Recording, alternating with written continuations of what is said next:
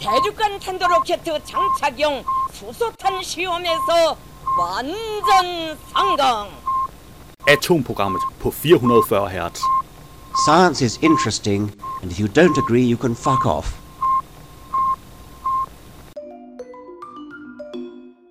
Mit navn er Flemming Sørensen, og du lytter til Atomprogrammet i en helt særlig udgave. Det her er faktisk første gang. Jeg har nemlig alt, alt for mange nyheder med. Altså, jeg har tidligere maksimalt haft en til to nyheder i overskud. Nu har jeg mange flere nyheder i overskud.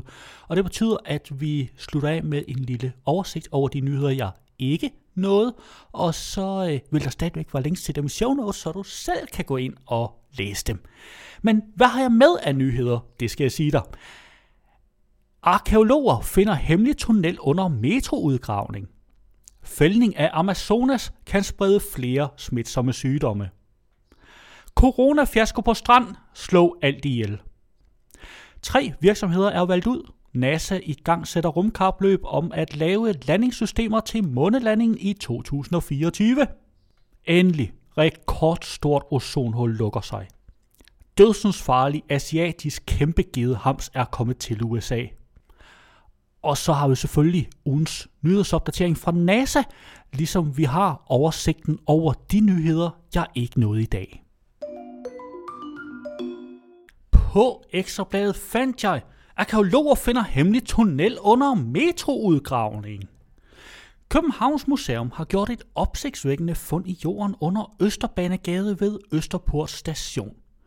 Under metroselskabets udgravninger til en ny transfertunnel fandt arkæologerne fra museet træværk, som viste sig at være det, man mener er en hemmelig tunnel fra en del af Københavns befæstningsværk. Når man finder sådan en tunnel, så giver det et sus i kroppen, for hvad betyder det? Man stiller sig selv spørgsmålet om, hvor omfattende er de her systemer? Har det været over det hele, og er der mere af det, siger Christian Andreas Flensborg, der er arkæolog ved Københavns Museum og udgravningsleder på fundet på Østerbro. Tunnelen blev fundet i starten af to tusind og tyve, men først nu fortæller museet, hvilken opdagelse de har gjort. Et for et blev træstykkerne blotlagt og afslørede tre meter af en tunnel, som ifølge arkæologerne kan tolkes som en underjordisk flugtvej gennem Ravelinen, der er bygget i sekstenhundredetallets København. En slags fremskudt kunstig ø ud for Voldene ved Østerport, der var en del af Københavns befæstningsværk. Arkæologerne mener, at den gamle flugttunnel, der måler cirka tre meter i længden, en meter i højden og en meter i bredden, kan være meget længere og fortsætter formentlig under Østerbanegade i vestlig retning, ligesom den formodes at gå videre mod Vold mod øst i retningen af Østerport. Tunnelen er umiddelbart afskåret af Volden ved Østerport station, men den anden ende går videre under Østerbanegade. Vi ved ikke, om den pludselig slår et knæk eller hvor den ender. Det er lidt et mysterium, siger Christian Andreas Flensborg. En datering af træværket har vist, at tunnelen er overraskende ny for arkæologerne, der i første omgang tænkte, at den var fra mellem sekstenhundrede- og syttenhundredetallet. I stedet viste prøven, at træet blev fældet i atten fireoghalvfjerds. Og her er kilderne, både skriftlige og i form af utallige bykort, ganske gode. Alligevel nævner ingen en tunnel ved Østerport, og det undrer arkæologerne. Samtidig åbner det nye fund op for en helt ny del af historiefortællingen om København. For tænk, hvis undergrunden gemmer på flere tunneller som denne. Ifølge Københavns Museum er der ikke tidligere dokumenteret lignende tunneller i hovedstaden, og derfor kan fundet pege på, at Københavns bastioner har været langt mere komplekse, end man har troet indtil nu. Det er pudsigt, at man anlægger en tunnel, som ingen ved noget om. Det er ikke blevet fundet før, og ingen ved noget. Den her konstruktion må være hemmelig. Det er en brik til militærhistorie i København, siger Christian Andreas Flensborg fra Københavns Museum. Og du kan naturligvis finde et link til artiklen i show notes, og der er også lidt billeder. På Ekstrabladet fandt jeg, fældning af Amazonas kan sprede flere smitsomme sygdomme. I den brasilianske Amazonas-regnskov gemmer sig et væld af dyrearter og sygdomsfremkaldende mikroorganismer. I takt med, at afskovningen i Brasilien fortsætter, advarer forskere om, at den ikke kun bidrager til klimaforandringer. Afskovningen kan også få nye farlige infektionssygdomme til at hoppe fra vilde dyr til mennesker, ligesom vi har set i den nuværende coronapandemi. Forbindelsen mellem fældning af regnskoven og smitsomme sygdomme er bare endnu en konsekvens af afskovningen, der kommer oveni at miste Amazonas regnskovens biodiversitet og skovens afgørende rolle for at undgå global opvarmning og sikre vandets cyklus, siger Philip Fernside, professor ved Department of Environmental Dynamics på National Institutes of Research in Arizona i Brasilien. Han er medforfatter på det nye studie, udgivet i Annals of the Brazilian Academy, der undersøger effekterne af afskovningen. Mange nye menneskesygdomme stammer fra patogener overført fra vilde dyr, som det formentlig også er tilfældet med den nye coronavirus. Og Amazonas-regnskoven rummer et stort antal dyrearter og patogener, der potentielt kan overføres til mennesker, fortæller Philip Fernside. Advarslen i det nye studie kommer ikke som nogen nyhed, mener Ana Lucia Turinho, professor ved Institut for Natur, Human og Samfundsvidenskab ved Mato Grosso Universitetet i Brasilien. Forskere har i mindst to årtier gentaget advarslen. Når populationen bevæger sig ind i skovene, øges risikoen for, at mikroorganismer, som indtil da har været i ligevægt, migrerer til mennesker og kræver ofre. Det er derfor nyheden om udbredelsen af et nye coronavirus fra Kina, som har spredt sig over hele verden, ikke var en overraskelse, fortsætter hun. Når viruser er isoleret i dybe skove, udgør de ikke en trussel over for mennesker, siger professor Ana Lucia Turinho. Problemet opstår, når virusens naturlige infektionsmål, det vil sige andre levende organismer, går til grunde, og andre levende organismer, som for eksempel mennesker, tager deres plads. Du kan naturligvis finde et link til hele artiklen i show notes. På Ekstrabladet fandt jeg coronafiasko på strand, slå alt ihjel. De lokale myndigheder i byen Cádiz fik en genial idé i forsøget på at beskytte de børn, der lige havde fået lov til at komme ud og lege igen efter ugevis i karantæne. to tusind liter vand med to procent blegemiddel skulle beskytte de små mod coronavirus på stranden i Zahara de los Atunes. Men det endte helt galt. Væsken endte med at slå alt ihjel på stranden, og økosystemet er helt smadret. Myndighederne har allerede erkendt, at der var tale om en stor fejl, mens miljøorganisationerne begræder brøleren. Også britiske B B C har skrevet om den ødelagte strand, og de har talt med Maria Dolores, der er leder af en miljøorganisation i området. Blegemiddel er et meget kraftigt desinficerende middel, og det er godt at bruge på gader og asfalt, men skaden her har været brutal. Det har smadret klitterne imod alle regler. Det er helt forkert, især når man tænker på, at virusen lever i mennesker og ikke på stranden. Det er sindssygt, siger hun. Efter syv uger med streng nedlukning har folk i Spanien lørdag fået lov til at gå på gaden for at motionere. Det sker som led i en gradvis genåbning af det spanske samfund. Allerede sidste weekend fik børn lov til at gå ud for at lege, hvis de opfyldte en række krav. Spanien har lørdag rundet femogtyve tusind coronarelaterede dødsfald. Det er sket med en stigning på to hundrede og seksoghalvfjerds døde fra fredag til lørdag, oplyser landets sundhedsministerium lørdag formiddag. Og jeg bør lige gøre opmærksom på, at denne nyhed er ikke fra i går lørdags, men fra lørdag den anden maj, hvilket var efter redaktionel deadline. Du kan selvfølgelig finde et link til artiklen i show notes. På videnskab punktum d k fandt jeg, tre virksomheder er valgt ud. NASA i gang sætter rumkapløb om at lave landingssystemer til månelanding i to tusind og fireogtyve. NASAs Artemis-mission har fundet de private samarbejdspartnere, som skal assistere rumfartsorganisationen i at lave landingssystemer, der skal bringe astronauter sikkert til månen i to tusind og fireogtyve. Det er første gang siden Apollo-æraen, at NASA har fået midler direkte til et landingssystem til astronauter, og nu har vi også de virksomheder på kontrakt, som skal arbejde for Artemis-programmet, siger NASAs administrerende direktør Jim Bridenstine. Valget er faldet på SpaceX, Dynetics og Blue Origin of Kent, der tilsammen har underskrevet kontrakter på ti måneders arbejde for sammenlagt næsten en milliard dollars. I februar to tusind og enogtyve vil de forskellige landingssystemer blive testet, og det vil fra NASAs hold blive besluttet, hvem af virksomhederne, der i perioden er nået frem til den bedste løsning, og som samarbejdet skal fortsætte med. Med den metode vil det være muligt systematisk at lære fejl og hårdt evaluere den svære proces, det er at skabe sikre landingssystemer, skriver rumorganisationen. Hvilken virksomhed, der i sidste ende skal få æren af at placere astronauterne på månens overflade sammen med NASA, ved man altså ikke endnu. Artemis-missionens mål er blandt andet at få den første kvinde på månen i to tusind og fireogtyve og skabe grobund for at have en permanent udstationering på månen. Den næste månelanding er også et skridt på vejen mod at bringe astronauter til Mars. Og nu skal vi høre et lille klip fra den video, NASA har offentliggjort i den anledning. So without further ado, the companies are SpaceX. The SpaceX design is a single-stage solution using their Starship. The SpaceX proposal included in-space propellant transfer demonstration and uncrewed test landing.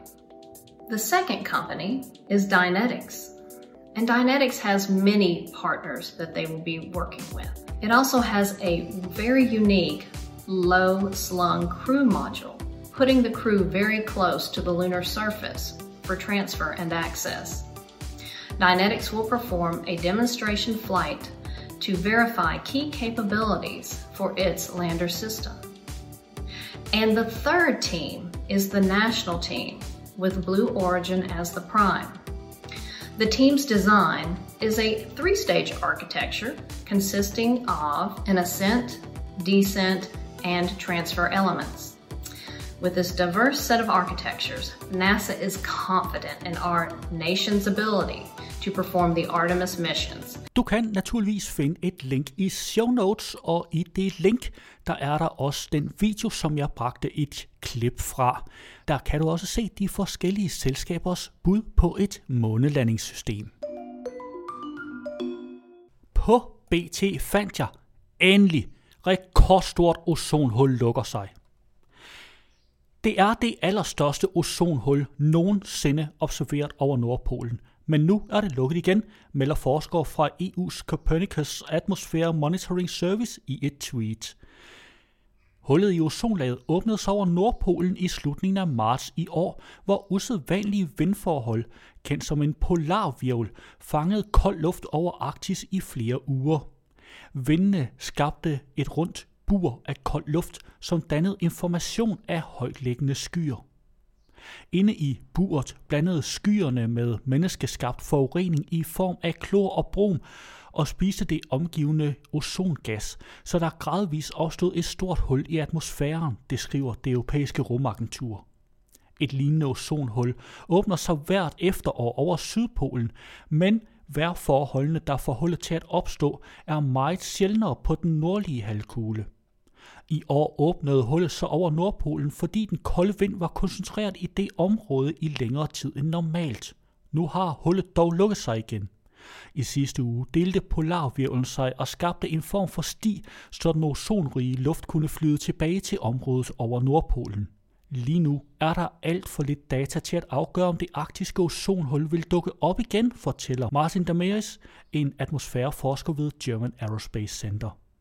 Du kan selvfølgelig finde et link til artiklen i show notes, og der er også et kort over ozonhullet. På Ekstrabladet fandt jeg, at dødsensfarlig asiatisk kæmpegedehams er kommet til U S A. Hundredvis af den invasive asiatiske kæmpegedehams er kommet til U S A. I den nordvestlige delstat Washington, der grænser op til Canada, advarer myndigheder om, at arten, der ligner en meget stor veps, er farlig for mennesker og honningbier. Den stikkende vespa mandarina kan blive op til seks komma femogtredive centimeter lang og hører hjemme i det sydøstlige Asien og Kina. Den blev første gang opdaget i Washington i december, siger Sven-Erik Spieshækker, der er ledende entomolog i delstatens landbrugsministerium. En asiatisk kæmpegedehams kan stikke dig mange gange og afgive store doser gift grundet den størrelse. Giften er temmelig stærk og giver lokal nekrose i såret, og du kan se din hud smelte omkring såret, siger han. Entomologen forklarer, at et menneske kan overleve et til to stik, men hvis man bliver stukket yderligere, vil nekrosen brede sig til organerne, hvilket kan være dødelig. Asiatiske kæmpegedehamse er også en stor trussel mod honningbier. Et par af dem kan udslette en hel bikube på et par timer. Asiatiske kæmpegedehamse dræber alle bierne ved halssugning. Derefter forsvarer de bikuben og bruger biernes afkom som mading til deres egne, lyder det på Washingtons landbrugsministeriums hjemmeside. Bestøvningen er en enorm del af landbruget i U S A. Hvis de får lov til at sprede sig i U S A, vil det være katastrofalt, siger Sven-Erik Spieshækker. Myndighederne gætter på, at den asiatiske kæmpegedehams er kommet til landet gennem containerskibe fra Asien. Du kan selvfølgelig finde et link i artiklen, og der er også et billede af denne asiatiske kæmpegedehams. Et andet sted, og jeg kan desværre ikke huske hvor, der så jeg en video af en asiatisk kæmpegedehams, der var oppe og slås med en mus. Og jeg siger dig, det er ikke så morsomt, som det lyder. Jeg er ikke fuldstændig sikker på, at det var musen, der overlevede. Ja, og havde du så hørt radioudgaven i stedet for podcasten, så ville der her have været This Week at NASA. Men vi har kun tilladelse til at sende den i radioen, ikke i podcasten. Du kan dog finde et link til den i show notes. Lad os se på nogle af de nyheder, der ikke blev plads til i dag. På videnskab punktum d k har jeg fundet. Forskere finder ny viden om mystisk massegrav med gigantiske dovendyr på størrelse med elefanter. For omkring tyve tusind år siden døde toogtyve gigantiske dovendyr, nogen på størrelse med elefanter, det samme sted på Santa Elena-halvøen i Ecuador. Hvorfor har man fundet så mange af de forhistoriske dyr det samme sted, og hvad slog dem ihjel? Det har forskere fra blandt andet La Brea Tar Pits Museum nu et bud på. På Ekstrabladet fandt jeg sydens skøre bæst, skelet af bizart fortidsdyr kortlagt. Et australsk forskerhold har kortlagt et næsten komplet skelet fra det, de formoder må være et af de tidligst kendte fossiler fra pattedyr. Fossilet blev fundet i nitten nioghalvfems. Det har taget næsten tyve år at studere hver eneste aspekt af fossilet for at finde Det har taget næsten tyve år at studere hver eneste aspekt af fossilet for at finde frem til, hvilken type pattedyr der var tale om, og hvilken plads det formentlig har haft i økosystemet, siger lektor og medforfatter på studiet Alistair Evans i en pressemeddelelse. Nu er studiet så blevet publiceret i tidsskriftet Nature. Pattedyret har fået det latinske navn Adalaterium, hvilket betyder skøre bæst. På videnskab punktum d k fandt jeg. Arkæologer gør opsigtsvækkende fund. Teenage-mumier var overdækket med fine smykker. En række arkæologer fra Spanien og Egypten har netop gjort et opsigtsvækkende fund af en gammel mumie. En teenagepige, der var overdækket med Alaskens flotte smykker fra halskæder til øreringe. Pigen anslås at være blevet kun femten eller seksten år, og menes at være begravet omkring femten firs til femten halvtreds før vores tidsregning. På Ekstrabladet fandt jeg, flamingoer i tusindvis indtager storby. Siden premierminister Narendra Modi femogtyvende marts lukkede Indien ned for at stoppe spredningen af covid nitten, har landets dyreliv haft ideelle forhold. Aber har indtaget Delhi, og delfiner har efter mange års fravær igen vist sig i floden Ganges. Nu viser det sig, at også flamingoer nyder godt af de nye forhold. Hvert år flyver tusindvis af dem til de store vådområder omkring Mumbai for at finde føde, og i år kan antallet slå rekord. På Ekstrabladet fandt jeg utroligt fund, fandt et hundrede og tyve år gammel tunnel i kaffepausen. Det kan være godt at være opmærksom og spærre øjnene op, på trods af at man holder sin velfortjente kaffepause.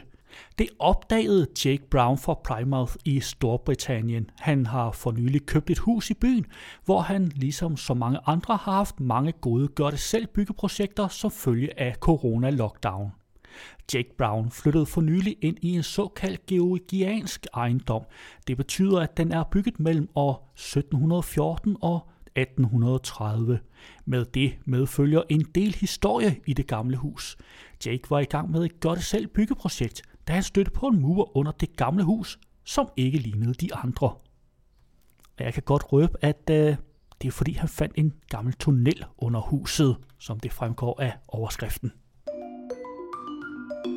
Links til alle artiklerne kan du selvfølgelig finde i show notes. Det var jo, hvad jeg havde for i dag. Vi løs ved næste uge, samme tid, her på kanalen.